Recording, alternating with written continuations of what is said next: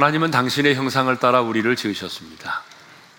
그래서 우리는 지난주에 하나님의 형상을 회복하라고 하는 제목으로 말씀을 나눴습니다. 하나님의 형상대로 우리가 지음을 받았다는 것은 영적인 존재로 지음을 받았다는 것을 의미하고 하나님의 성품을 따라 지음을 받았음을 의미하죠. 그런데 아담이 범죄하여 타락함으로 말미암아 우리는 그 하나님의 형상을 잃어버리게 되었습니다. 그러니까 영적인 죽음을 통해서 우리는 하나님을 알 수 없게 되었고 하나님과 친밀한 사귐 가운데 살지 못하게 되었습니다. 뿐만 아니라 하나님이 우리 안에 주셨던 의와 진리와 거룩함이라는 성품을 잃어버리고 육신의 정욕을 따라 인생을 살게 되었습니다. 더 나아가 정복하고 다스리는 자로서의 삶을 상실하게 되었습니다. 그런데 하나님의 아들 예수 그리스도가 이 땅에 오셔서 우리를 구원하시로 말미암아 잃어버린 하나님의 형상이 우리 가운데 회복이 되었습니다. 죽었던 내용이 하나님의 생명으로 다시 살아나서 하나님을 알 수 있게 되고 하나님과 친밀한 사귐 가운데 있게 되었습니다. 그리고 정복하고 다스리는 자로서의 삶을 살게 되었습니다. 이것이 바로 하나님의 형상을 회복하는 것이죠. 오늘은 에덴 동산의 회복에 대해서 함께 나누고자 합니다. 하나님은요, 당신의 형상대로 지음받은 우리 인간들을 들판이나 광야에 두어서 거기서 살게 하지 않았습니다. 에덴이라는 동산을 만들어 그곳에 거하면서 살게 했습니다. 그래서 오늘은 하나님께서 당신의 형상대로 지음받은 우리 인간을 두어서 살게 하신 그 에덴 동산에 대해서 살펴보고자 합니다. 에덴 동산은 첫째로 실제로 존재했던 역사적 장소라는 사실입니다. 8절의 말씀을 우리 다 같이 읽겠습니다. 시작. 여호와 하나님이 동방의 예덴에 동산을 창설하시고 그 지으신 사람을 거기 두시니라. 따라서 하겠습니다. 거기 두시니라. 여기 거기 두셨다라고 하는 이 말씀은요. 그 지역에 살 수 있도록 위치를 정해 주셨다는 그런 말이죠. 그러므로 예덴 동산은 우주에 있는 것이 아니고 이땅 지구 안에 있었습니다. 그러면 아담과 하와가 살았던 에덴 동산은 어디일까요? 많은 사람들이 에덴 동산의 실제에 대하여 부정을 하고 있습니다. 그래서 에덴 동산은 실제로 존재했던 역사적인 장소가 아니라 하나의 신화나 허구에 불과하다는 것이죠. 그런데 말입니다. 만일 에덴 동산이 실제로 존재하지 않았다고 한다면 인간의 타락에 관한 성경의 기사는 하나의 우화나 신화가 되고 말 것입니다. 에덴 동산에서 일어난 타락의 실제적인 사건이 아니라고 한다면 그리스도를 통한 인류의 구속의 역사도 필요 없게 되는 것이고 성경에 나와 있는 모든 내용이 거짓이 되는 것입니다. 그렇게 되면 우리 기독교는 존재 기반을 상실하게 됩니다. 그러므로 에덴 동산이 실제로 존재했느냐 하지 않았느냐 하는 이 문제는 하나님의 사람인 우리에게는 너무나 중요한 것입니다. 근데 성경은 에덴 동산이 실제적으로 역사 속에 존재했던 장소라고 분명히 말씀하고 있습니다. 본문을 보게 되면 여호와 하나님이 동방의 예덴의 동산을 창설하시고라고 되어 있습니다. 예덴 동산의 방향이 구체적으로 동방이라고 언급되어 있습니다. 뿐만 아니라 10절에서 14절을 보게 되면 예덴 동산의 위치가 구체적으로 지리적으로 언급되어 있습니다. 좀 길지만 함께 읽겠습니다. 다 같이요. 강이 예덴에서 흘러나와 동산을 적시고 거기서부터 갈라져 내 근원이 되었으니 첫째 이름은 비손이라 금이 있는 화일라 원 땅을 둘렀으며 그 땅의 금은 순금이요 온 어마노도 있으며 둘째 강의 이름은 기온이라 구스 원 땅을 둘렀고 셋째 강의 이름은 히데겔이라 아수르 동쪽으로 흘렀으며 넷째 강은 유브라데더라. 여러분 이 말씀을 보게 되면 예덴 동산은 네 강의 근원지였습니다. 첫 번째 강은 비손이고요. 두 번째 강은 기원이고요. 세 번째 강은 히트겔이고 네 번째 강은 유브라데입니다. 에덴에서 발원하는 강들 중에 히트겔은 그리스어로 티그리스 강을 의미하고요. 유브라데는 유프라테스 강을 말합니다. 그러니까 에덴동사는 티그리스와 유프라테스 강이 있는 오늘의 이라크 부근에 있었음이 확실합니다. 하지만 하나님이 창설하신 그 예덴 동산이 정확하게 어디인지는 알 수가 없습니다. 왜냐하면 아담과 하와가 에덴 동산에서 쫓겨난 이후에 노아의 홍수 때 그 노아의 홍수로 말미암아 그 지역이 황폐화되었기 때문이죠. 분명한 사실은 에덴 동산은 성경을 부정하는 사람들이 말하는 것처럼 하나의 우화나 신화가 아니라 실제로 역사 속에 존재했던 실제적인 장소였다는 사실입니다. 아멘. 여러분, 이 사실이 굉장히 중요합니다. 둘째로, 에덴 동산은 하나님이 친히 창설하셨다라고 하는 거죠. 하나님이 친히 창설하신 곳이 어디냐? 바로 에덴 동산입니다. 8절을 다시 한번 읽겠습니다. 시작. 여와 하나님이 동방의 에덴에 동산을 창설하시고 그 지으신 사람을 거기 두시니라. 에덴 동산은 하나님이 친히 창설하신 곳입니다. 하나님은요, 당신의 형상을 따라 지음받은 우리 인간을 아무 곳에서나 살게 하지 않았습니다. 하나님이 에덴이라는 동산을 친히 창설하시고 거기 두어서 살게 하셨습니다. 천사를 시키거나 아담을 통해서 그 에덴 동산을 창설하게 하신 것이 아니라 하나님 자신이 친히 그 에덴 동산을 창설하신 거죠.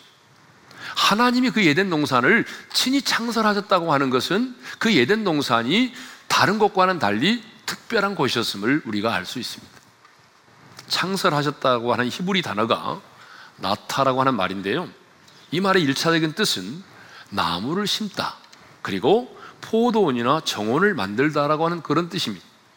그러니까 옛 농사는 마치 좋은 농부가 좋은 열매를 바라며 정성껏 나무를 심듯이 그리고 포도원이나 정원을 만들듯이 하나님이 깊은 관심을 기울여서 만든 것이 바로 에덴 동산이라는 거죠.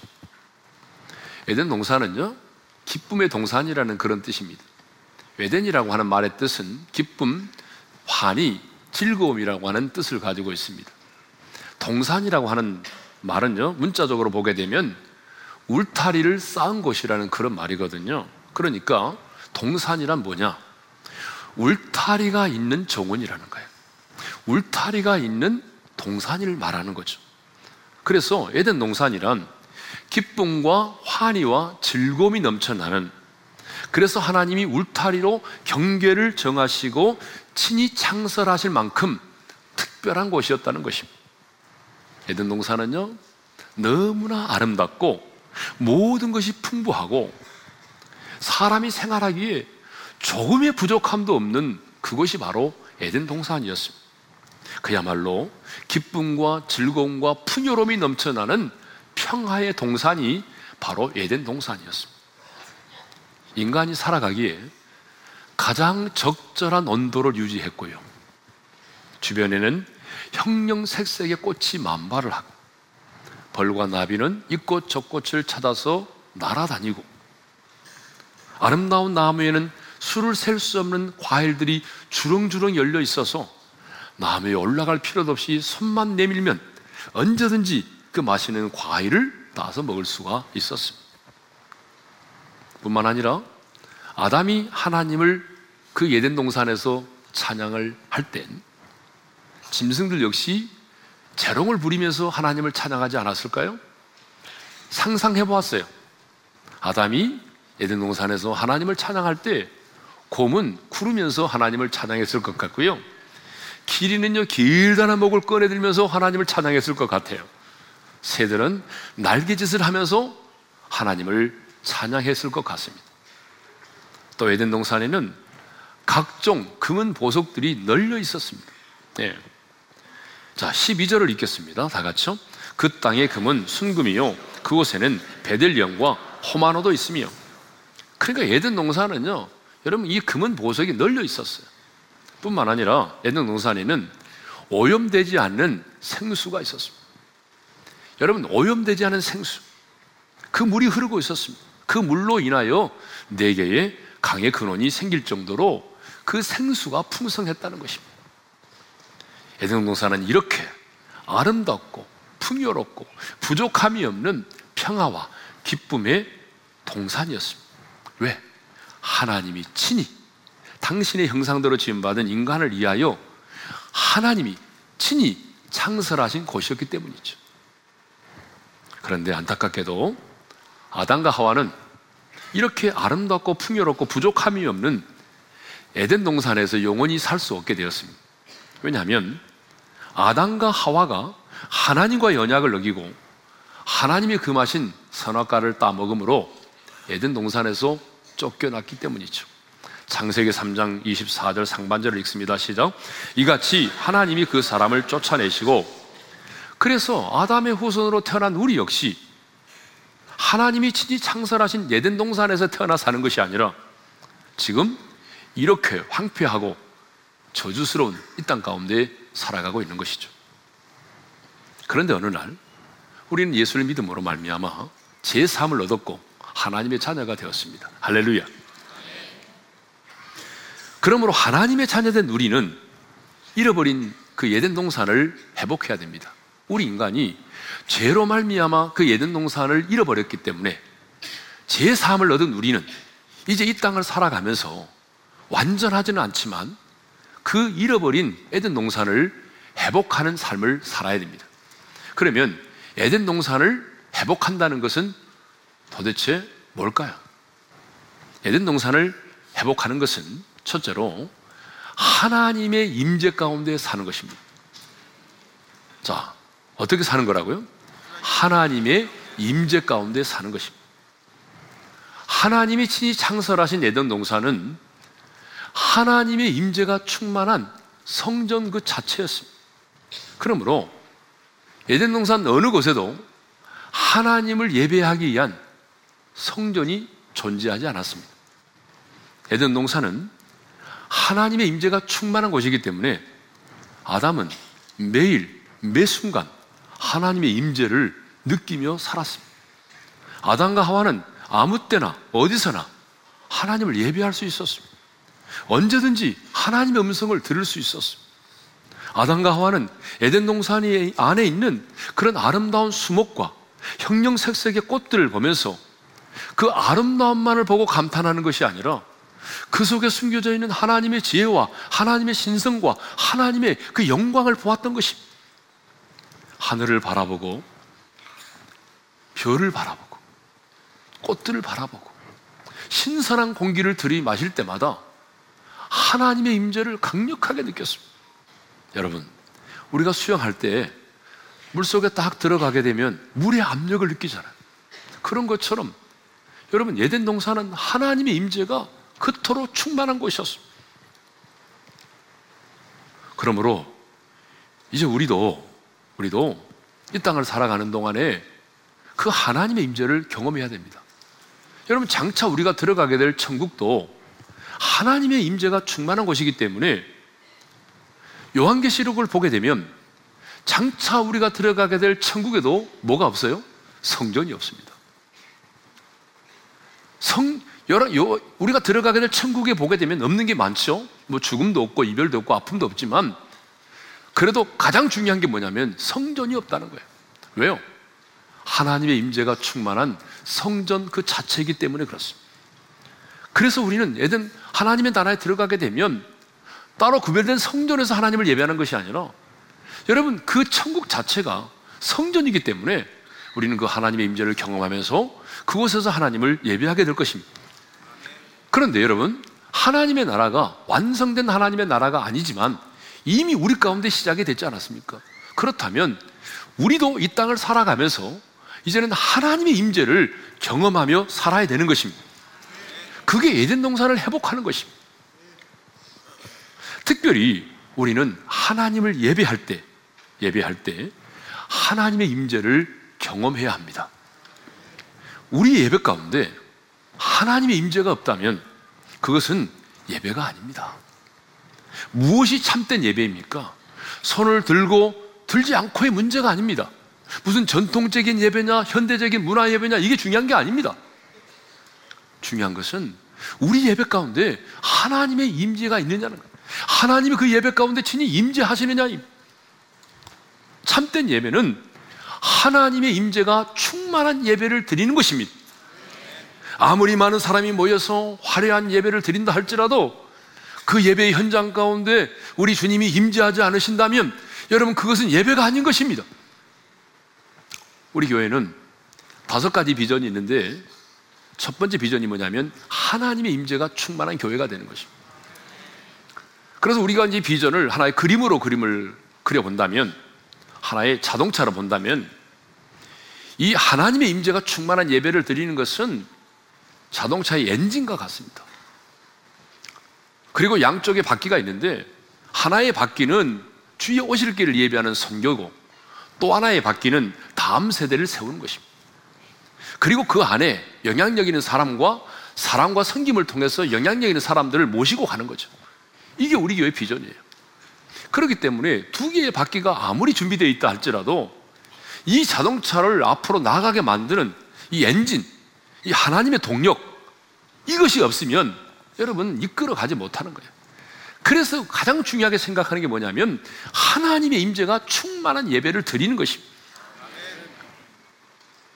저는 그래서 기도합니다. 성도들이 이곳에 와서 현관의 문을 딱 여는 순간 계단을 오르내릴 때 강력한 하나님의 임재에 압도를 당하고 그래서 그 하나님의 임재 속에서 하나님의 나라를 맛보고 경험하도록 늘 그렇게 기도하고 있습니다. 그러면 하나님 임재하시면 어떤 일들이 일어날까요? 여러분 하나님이 우리 가운데 임재하시면 상상할 수 없는 정말 놀라운 일들이 일어나죠. 제가 목회하면서 보니까 가장 먼저 일어나는 현상은요, 어둠의 영이 떠나간다는 거죠. 할렐루야. 왜냐하면 하나님 빛이십니다. 그 영광스러운 빛 대신 주님이 그 영광의 빛으로 이곳에 임재하시면 여러분 당연히 어둠의 세력은 떠나갈 수밖에 없는 것입니다. 왜냐하면 빛과 어둠은 함께 공존할 수가 없습니다. 아무리 강력한 어둠이라 할지라도 빛이 임하면 여러분 어둠은 떠나게 되어 있습니다. 그래서 하나님이 이곳에 빛으로 임하시면 어둠의 세력이 떠나가게 되는 거죠. 또 두 번째로는요. 외통하며 회개하는 역사가 일어납니다.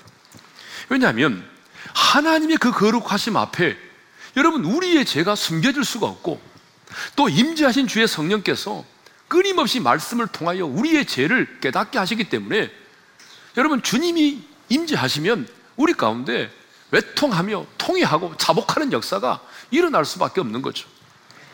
이사야 6장을 보게 되면 우시아 왕이 죽던 해에 이사야 선지자가 높이 들린 하나님의 영광의 보좌를 보게 됩니다. 그런데 그 하나님의 영광의 보좌를 보게 되는데 그 하나님의 영광의 보좌 앞에 슬압들이 있습니다. 천사들이죠. 그런데이 천사들이 어떻게 하고 있냐 그러면 두 날개로는 자신의 얼굴을 가리우고 두 날개로는 자신의 발을 가리우고 두 날개로는 그 하나님의 보좌 앞에서 거룩하다, 거룩하다, 거룩하다.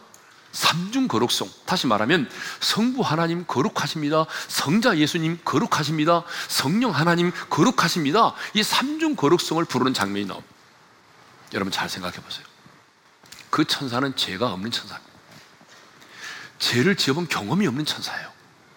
여러분, 죄를 지어본 경험이 없는 천사도 거룩하신 하나님의 조난을 배울 수 없어서 두 날개로 자기의 얼굴을 가리고 두 날개로 자기의 발을 가려울 수밖에 없을 만큼 우리 하나님이 거룩하신 분이십니다. 그래서 그 거룩한 하나님의 영광을 목도했던 이사야 선지자는 이사야 6장 5절에서 이런 놀라운 고백을 하게 되죠. 다 같이 읽겠습니다. 시작. 하로다 나의 망하게 되었도다 나는 입술이 부정한 사람이요 나는 입술이 부정한 백성 중에 거주하면서 망군의 여호와이신 왕을 배웠음이로다 여러분 하나님의 영광을 보았으면 거룩한 영광을 보았으면 기뻐 뛰며 춤을 춰야 되는데 화로다 나여 망하게 되었도다 그리고 이렇게 말하죠 나는 입술이 부정한 사람이요 자기가 입술로 지은 죄악을 고백합니다 여러분 우리 인간이 제일 많이 지은 죄가 뭔지 알아요? 입술로 죄를 지는 거예요 입술의 죄예요. 부정적인 말을 하고 조장하고 뻥튀기하고 거짓말하고 사기치고 여러분 입술로 죄를 짓는 거예요. 예? 그래서 이사야 선지자가 선지자인데 여러분 입술로 죄를 짓으면 얼마나 많은 죄를 지었겠어요. 그런데 화로다 나의 망하게 되었다. 나는 입술이 부정한 사람이요 나는 입술이 부정한 백성 중에 거주하면서 내가 망군의 여호와신 왕을 배웠다라고 고백하지 않습니다. 주님이 임재하시면 하나님의 그 거룩하심 앞에 우리의 죄가 드러납니다. 또 주의 성령께서 말씀을 듣는 순간 우리를 어떻게 합니까? 진리 가운데로 인도해서 깨닫게 하시고 애통하게 하고 자백하게 만듭니다. 그래서 하나님의 임재 가운데 들어가면 우리가 우리 죄를 고백하고 애통하며 회개하게 돼 있어요. 또 주님의 임재 가운데 들어가면요. 치유와 회복의 역사가 일어나는 것입니다. 왜냐하면 우리 주님이 우리를 치료하시고 회복하시는 분이기 때문에 주님께서 우리 가운데 임하시면 여러분 우리의 상한 마음이 치유함을 얻습니다. 눌린 자가 자유함을 얻습니다. 여러분 우리 몸에 여러분 여러 가지 육신의 질병들이 고침을 받습니다. 또뿐만 아니라 주님의 임재 가운데 우리가 살아가게 되면요 어떤 일이 벌어지냐면 모든 일을 죽게 하듯 하는 우리의 삶의 변화가 일어난다는 거예요. 우리 삶이 굉장히 몸이 건조하죠. 굉장히 반복 단순하고 단조로운 그리고 반복된 삶이에요.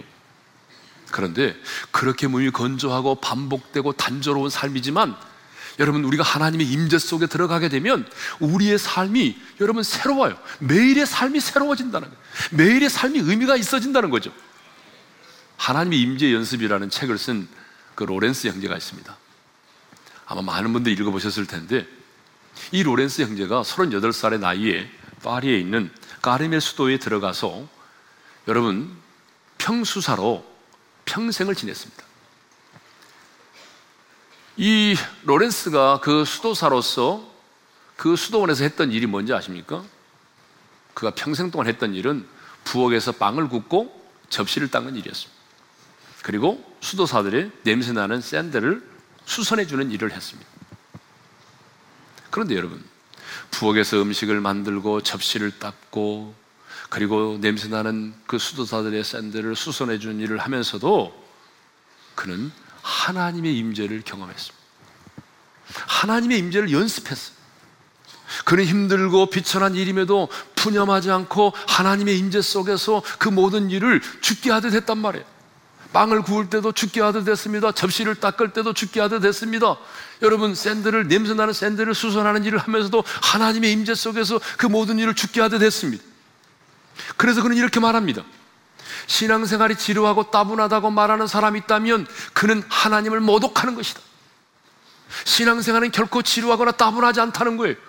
여러분 우리 삶이 아무리 단조롭고 여러분 몸이 건조하게 보이고 반복되는 삶의 연속이지만 내가 하나님의 임재 속에서 모든 일을 죽게 하듯 하게 되면 여러분 그 삶이 몸이 건조한 게 아니라 그 매일매일의 삶이 새롭다는 거예요.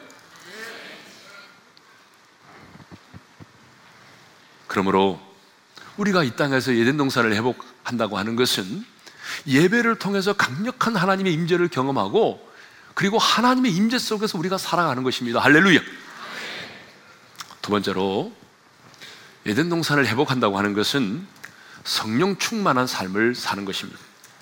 10절의 말씀을 읽겠습니다. 다 같이요. 강이 에덴에서 흘러나와 동산을 적시고 거기서부터 갈라져 내 근원이 되었으니 여러분, 여러분의 모든 상상력을 한번 동원해 보시고 이 하나의 이미지를 만들어 보십시오. 아름다운 에덴 동산이 있습니다. 그런데 그 에덴 동산에서 시작된 이 강은 에덴 동산을 적시고 그리고 마침내 네 갈래로 갈라져서 네 강의 근원이 되었습니다. 그러니까 에덴 동산에서 이 생명의 물이 솟아 나와서 통산을 적시고 네 개의 강으로 흘러가서 네 개의 강의 근원이 되었습니다. 그런데 이 네 개의 강이 흘러가는 곳마다 그 지역에 풍요와 비옥함의 근원이 되었다는 것이에요. 첫 번째 강은 비손인데 그곳에는 금뿐만 아니라 아까 우리 읽었습니다만은 순금뿐만 아니라 다른 보석 베델리온과 호마노도 있었다. 이 보석의 이름입니다. 그리고 세 번째 강과 네 번째 강은 히데겔과 유브라데인데 고대 메소포타미아 문명의 발상지가 되었습니다. 예전 동산에서 흘러간 이 물이 네 개의 강의 근원지가 되었는데 이 물이 흘러가는 곳곳에 이렇게 모든 것이 풍부하고 비옥함의 근원지가 되었다는 거예요. 그래서 여러분 모든 고대 문명의 발상지는 물이 있어야 돼요. 뭐 물이 없이는 이루어질 수가 없어요. 그런데 구약 성경에서 이 강은 생명을 주는 물로 묘사되고 있습니다. 예수결 47장을 보게 되면 성전 동편 문지방에서부터 생명의 물이 흘러나오기 시작하죠. 그리고 이 재단을 거쳐서 그리고 이제 유다 광야로 흘러갑니다. 유다 광야를 지나서 어디로 가냐면 죽음의 바다인 사해 바다까지 흘러가죠. 그런데 예스겔 47장 9절을 보게 되면 이 물이 흘러가는 곳곳마다 번성하고 모든 생물이 살아났다라고 말하고 있습니다. 예스겔 47장 9절을 읽겠습니다. 시작. 이 강물이 이르는 곳마다 번성하는 모든 생물이 살고 또 고기가 심이 많으리니 이 물이 흘러 들어가므로 바닷물이 되살아나겠고 이 강이 이르는 각처에 모든 것이 살 것입니다. 여러분, 이 물이 신비하지 않습니까? 이 생명의 물이 광야로 가니까 풀한 폭이 없던 광야도 여러분 강둑에 나무들이 자라기 시작을 했어요. 이 물이 죽음의 바다인 사해 바다로 흘러가는데 여러분 이 죽었던 바다가 살아났어요. 물고기 떼가 돌아오게 되고 떠났던 어부들이 돌아오겠다는 그래서 모든 번성하는 식물이 살고 모든 모든 각처의 모든 것이 살았다라고 말하고 있습니다. 이 물은 그러면 뭘 말하죠? 이 물은 바로 성령을 말합니다. 그래서 예수님은요. 요한복음 7장에서 요한복음 7장에서 이 성령을 생수의 강으로 묘사를 하고 있습니다. 다 같이 읽겠습니다. 시작. 나를 믿는 자는 성경의 이름과 같이 그 배에서 생수의 강이 흘러나오리라 하시니 이는 그를 믿는 자들이 받을 성령을 가리켜 말씀하신 것이라. 아멘. 이 생수의 강, 흘러 넘치는 생수의 강을 성령이라고 말씀하고 계십니다. 성경을 보면요. 이 성령의 역사를 말할 때, 물론 성령님은 인격을 가지신 삼위 하나님이죠. 어떤 파워나 에너지가 아닙니다. 그런데 그럼에도 불구하고 이 성령님의 역사를 성경에서는 어떻게 표현하고 있냐면 활활 타오르는 불로 솟아나는 샘물로 흘러 넘치는 물로 이렇게 성령의 역사를 역동적으로 표현하고 있습니다. 에덴 동산에서 시작된 이 생수의 강은 동산을 적시고 내 네 갈래로 갈라져서 내 네 강의 근원이 되었습니다. 그리고 그 강의 근원을 따라서 모든 비옥함과 풍요함이 이루어졌습니다. 그러므로 여러분, 예 d 을 회복한다고 하는 것은 생수의 강이 우리 안에 충만하여 흘러 넘치는 것이죠. 생명의 물이 우리 안에 충만하여 흘러 넘친다는 것은 곧 성령의 충만을 말합니다. 충만이 뭐예요? 여러분, 문자 그대로 충만하여 흘러 넘치는 거예요. 충만이에요. 예? 여러분, 밑바닥에 있어가지고는 흘러 넘치지 않아요. 충만. 여러분, 충만은, 충만이야 흘러 넘치는 거예요. 그러니까 성령의 충만을 받으면 어떻게 돼 있어요? 반드시 이 성령의 역사는 흘러가게 돼 있다는 거예요. 성령님은 끊임없이 일하시기 때문에 내가 성령 충만을 받았는데 여러분, 나 홀로 만족하고 아니요. 그럴 수는 없어요. 이 성령의 충만함이 어때요? 다른 사람에게로 흘러가야 된다는 것이죠. 충만은 내 안에 가득 채워져서 흘러 넘치는 것을 말합니다. 그런데 잘못하면 성령의 충만을 우리가 뭐 엑스타시한 느낌과 감정으로만 생각하는 경향이 있어요. 물론 성령 충만하면 우리 느낌과 감정도 달라요. 그러나 느낌과 감정의 문제만이 아니에요. 성령의 충만은 성령의 지배를 받는 것이에요. 성령께서 내 감정을, 내 의지를, 내 눈동자를, 내 손과 발을 성령께서 모든 것을 사로잡으시고 그리고 성령께서 나를 이끌어 가시는 대로 순종하는 거예요. 이게 뭐예요? 이게 성령 충만이죠. 에덴 농사는 에덴 농사를 회복한다는 것은 바로 이것입니다.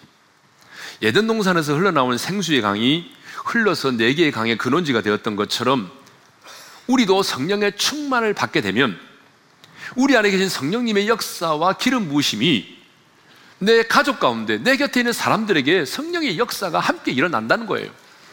그러니까 이러면 소그룹의 순장과 목자가 성령 충만하게 되면 함께 이하여 기도하고 하나님을 예비할 때 그 현장 가운데 성령의 역사가 일어나게 돼 있습니다.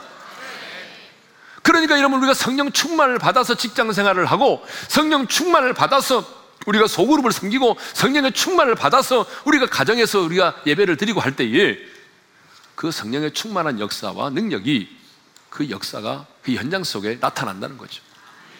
그래서 성령의 충만을 받아서 그 성령의 역사와 능력이 우리 가운데 다른 사람에게로 흘러가서 다른 사람들이 예수를 믿고 돌아오고 다른 사람이 회복되어지고 다른 사람들이 다시 새로운 생명의 기운을 얻게 되고 이 모든 것들이 뭐예요? 이게 바로 에덴 동산을 회복하는 것입니다. 그래서 여러분들이 꼭 성령의 충만을 받으시 있기를 바랍니다. 마지막 세 번째로 에덴 동산을 회복한다고 하는 것은 신앙의 국경선을 넘지 않는 것입니다. 여러분 15절과 8절을 읽겠습니다. 다 같이요. 여호와 하나님이 그 사람을 이끌어 에덴 동산에 두어 18절 여호와 하나님이 동방의 에덴에 동산을 창설하시고 그 지으신 사람을 거기 두시니라. 거기 두었다라고 하는 말은 하나님이 이치를 정하여 주신 곳에 두었다 그런 얘기잖아요.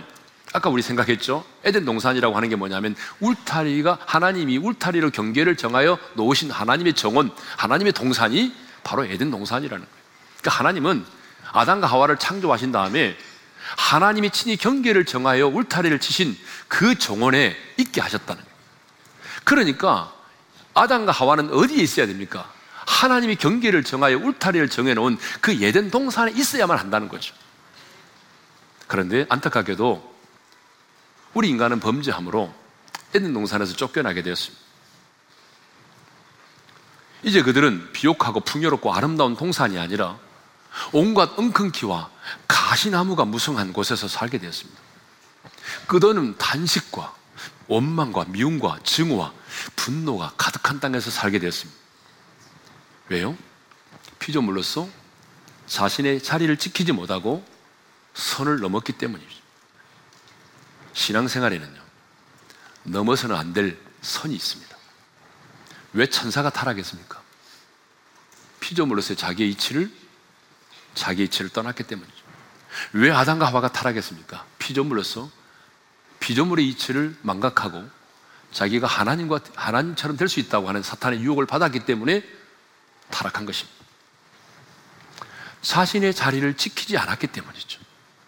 여러분, 침이 아무리 중요해도 이 침이 입 안에 있어야지 이 침이 나와가지고 여기에 붙어 있으면 여러분 역겹잖아요.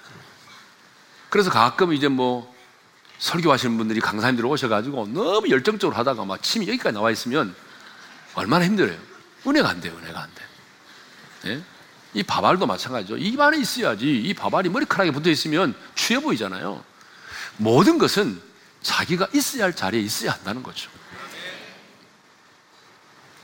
그러므로 우리가 이 땅을 살아가면서 에덴을 회복하는 것은 신앙의 국경선을 넘지 않는 것을 말합니다. 신앙생활에는요, 넘어가서는 안 될 신앙의 국경선이 있습니다. 여러분, 이성교제도 지켜야 할 선이 있듯이 우리 신앙생활에도 지켜야 할 선이 있어요. 뭐 예를 들면 이런 거죠. 우리가 때로는 뭐 법당에 가서 스님도 만날 수 있잖아요. 뭐 타종교인들이 할지라도 뭐 공명선거 캠페인을 한다든지 부패 추방 운동을 한다든지 아니면 환경 운동을 한다든지 이럴 때는 이런 다종교의 사람들도 함께 우리가 머리를 맞대고 고민할 수 있잖아요. 여러분 그것을 정지하면 안 되는 거예요. 그러나 그렇다고 해서 여러분 우리가 생명이 없는 부처 앞에 가가지고 합장을 하고 넙죽절 하는 것은 이것은 안 된다 그 말이에요. 이것은 우리가 넘어가면 안 될 선이에요. 제사 문제도 마찬가지죠. 우리 제사 음식 함께 만들 수도 있잖아요. 그러나 그 제사상 앞에 절하는 것은 곤란하죠. 함께 회식의 자리에 동참할 수 있죠. 여러분 직장 생활하면서 회식의 자리 나는 예수인이니까 빠지겠다고 그러면 찍히잖아요. 그러니까 여러분 회식하게 되면 회식의 자리에 참여할 수도 있겠죠. 그러나 하다 보면 분위기가 이상해져 가지고 뭐 생명부지 여자를 껴안고 부르스를 친다든지 그건 안 된다는 거죠. 신앙생활에는 우리가 지켜야 될 선이 있다는 거예요.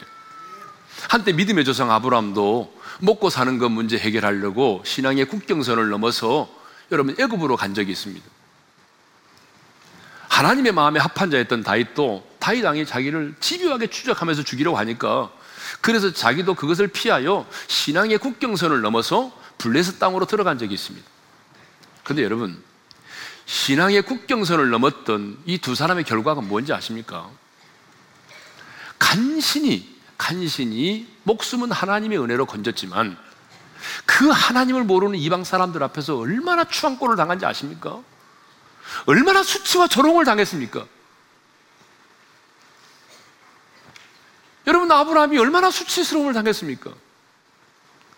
다윗이 살아보겠다라고 미친 짓을 하고 침을 흘리고 벽을 박박 긁어대고 여러분, 이게 하나님의 사람이 할 짓입니까? 여러분, 분명히 기억하십시오. 하나님의 사람이 넘어서는 안 될 신앙의 국경선을 넘어가면 수치와 조롱을 당하게 된다는 거죠. 그러므로 우리는 어떤 일이 있어도 신앙의 국경선을 넘어서는 안 됩니다. 삶의 흉년이 들어도 여러분 사업의 어려움이 있어도 기도의 응답이 더디어도 고난이 길어도 인간관계의 아픔이 계속되어도 여러분 넘어서는 안 될 선을 넘지 않기를 바랍니다. 왜냐하면 하나님이 없는 성공은 성공이 아니기 때문 에 하나님이 없는 부여는 참된 축복이 아니기 때문이죠. 에덴 동산을 회복하는 것은 하나님의 임재 가운데 사는 것입니다. 에덴 동산을 회복하는 것은 성령의 충만한 가운데 사는 것입니다. 에덴 동산을 회복하는 것은 신앙의 국경선을 넘지 않는 것입니다. 오늘 주신 말씀 마음에 새기면서 이제 찬양하겠습니다. 주님 말씀하시면 내가 나아가리다. 중요한 것은 내가 뜻하신 주님이 뜻하신 그곳에 있기를 원합니다. 내 신앙의 국경선을 넘어가지 않겠습니다. 이런 믿음의 고백으로 우리 찬양을 함께 드리며 나갑니다. 주님 말씀하시며 내가 나아가리다. 주님 뜻이 아니면 내가 멈춰서리다 나의 가고 서는 것 주님 뜻에 있으니 오 주님 나를 이끄소서 당신 그곳에 나 있기 원합니다 이끄시는 대로 순종 연약한 내 영혼 통하여 일하소서 주님 나라와 그 뜻을 위하여 뜻하신 그곳에 뜻하신 그곳에 나의 기원함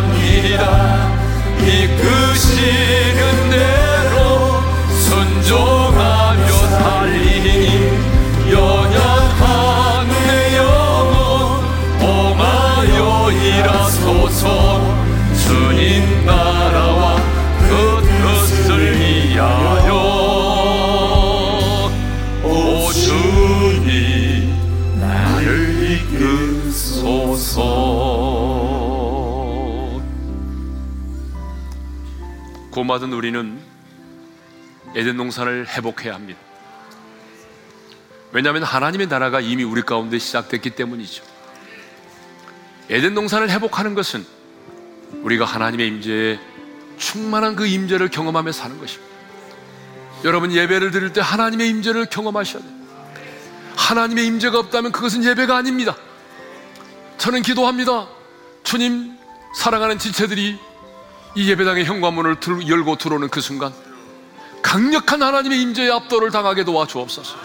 이 예배 시간에 하나님의 임재를 경험하게 도와주셔서 어둠의 영이 떠나가게 하시고 치유와 회복의 역사가 일어나게 하시고 애통하며 통해하는 역사가 일어나게 도와주시고 모든 일을 죽게 하더라는 삶의 변화가 있게 하여 주옵소서.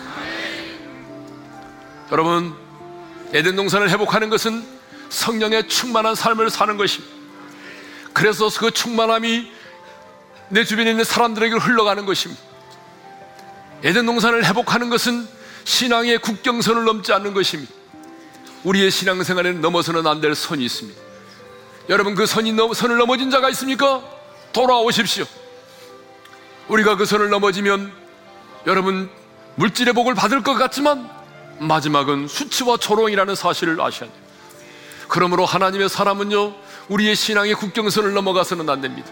오늘 주신 말씀을 붙들고 하나님 내가 예배를 드릴 때마다 강력한 하나님의 임재를 경험하게 하시고 임재 가운데 살아가게 하시고 성령의 충만함을 허락해 주시고 신앙의 국경선을 넘어가지 않도록 성령님 나를 도와주십시오 우리 다 같이 두 손을 들고 주여 한번 외치고 부르짖어 기도하며 나갑니다 주여 할렐루야 아버지 하나님 감사합니다 오늘도 우리에게 귀한 말씀을 주셨사오니 감사합니다 걸어가신 아버지 하나님이 우리가 이 땅을 살아가면서 하나님의 임재가 충만한 삶을 살기를 원한 하나님의 대동산 하나님의 임재가 충만했던 것처럼 하나님 아버지 우리가 예배를 드릴 때마다 강력한 하나님의 임재를 경험하게 하여 주옵소서 하나님의 임재를 사모합니다 그리고 그 하나님의 임재 속에 살아가기를 원합니다 그 하나님이 우리 가운데 임재하심으로 말며암아 어둠의 세력이 떠나가게 도와주시 하나님 우리 가운데 임재하심으로 말미암아 하나님 아버지 치유와 역사가 회복의 역사가 일어나게 하시고 애통하며 통의하는 역사가 일어나게 도와주시고 모든 일을 죽게 하듯 하게 도와주셔서 우리의 삶이 단조롭고 금이 건조할지라도 하나님이 모든 일을 죽게 하듯 할 수 있도록 도와주시옵소서 수만은 이런 성령의 충만함을 살아서 그 성령의 충만함이 내 가정 가운데 내 자녀들에게 내 주변의 사람들에게 흘러가게 도와주셔서 그들이 성령의 능력으로 아버지 하나님 살아나고 회복되는 역사들이 일어나게 도와주시옵소서 자비로우신 아버지 하나님이여 하나님 아버지 우리가 신앙의 국경선을 넘지 않도록 도와주시옵소서 하나님 아버지 우리의 신앙생활에 넘어서는 안될 선이 있습니다 하나님 우리의 신앙생활에 선이 있습니다 넘어가지 않도록 도와주시고 넘어간 자가 있다면 다시 돌아오게 도와주시고 하나님 아버지 먹고 사는 것 때문에 하나님이여 우리가 고난이 길다 오는 이유 때문에 신앙의 국경선을 넘어가지 않도록 도와주시기를 원합니다 그래서 하나님 우리의 삶 가운데 예들 농산이 회복될 수 있도록 은혜를 베풀어 주시옵소서 거룩하신 아버지 하나님 예수를 믿음으로 말미암아 우리 안에 이미 하나님의 나라가 시작되어 가셨음을 감사합니다. 그 하나님의 나라가 우리 안에 시작되었기에 우리도 이 땅 가운데서 예전 동산을 회복하며 살아가게 도와주십시오. 예전 동산에 하나님의 임재가 충만했던 것처럼 우리도 하나님의 그 충만한 임재를 경험하게 하시고 그리고 그 임재 속에 살아가게 도와주십시오. 예배를 드릴 때마다 강력한 하나님의 임재를 경험하게 하셨소. 빛 대신 주님의 임재 앞에 어둠의 세력이 떠나가게 하시고 거룩한 하나님의 임재 앞에 우리의 우리가 죄를 토설하고 우리가 회개하고 통이하고 자복하는 역사가 일어나게 도와주시고 치유와 회복의 역사가 일어나게 도와주시고 우리의 삶이 반복되고 단조로운 삶일지라도 하나님 임재하심으로 말미암아 우리의 삶이 모든 일을 죽게 하듯 하게 하시며 하나님 매일의 삶이 새로울 수 있도록 도와주시옵소서. 성령의 충만함을 우리 가운데 허락해 주셔서 그 충만함이 내 자녀들에게 내 곁에 있는 사람들에게 흘러가서 그들이 그 성령의 능력을 경험하게 도와주옵소서 하나님 신앙의 국경선을 넘지 않기를 원합니다 물질 때문에 자존심 때문에 신앙의 국경선을 넘어가지 않도록 도와주시옵소서 이제는 우리 주 예수 그리스도의 은혜와 하나님 아버지의 영원한 그 사랑하심과 성령님의 감동, 감화, 교통하심이 내 삶의 현장 속에 에덴 동산을 회복하기를 원하는 모든 지체들 위해 이제로부터 영원토로 함께 하시기를 축원하옵나이다. 아멘.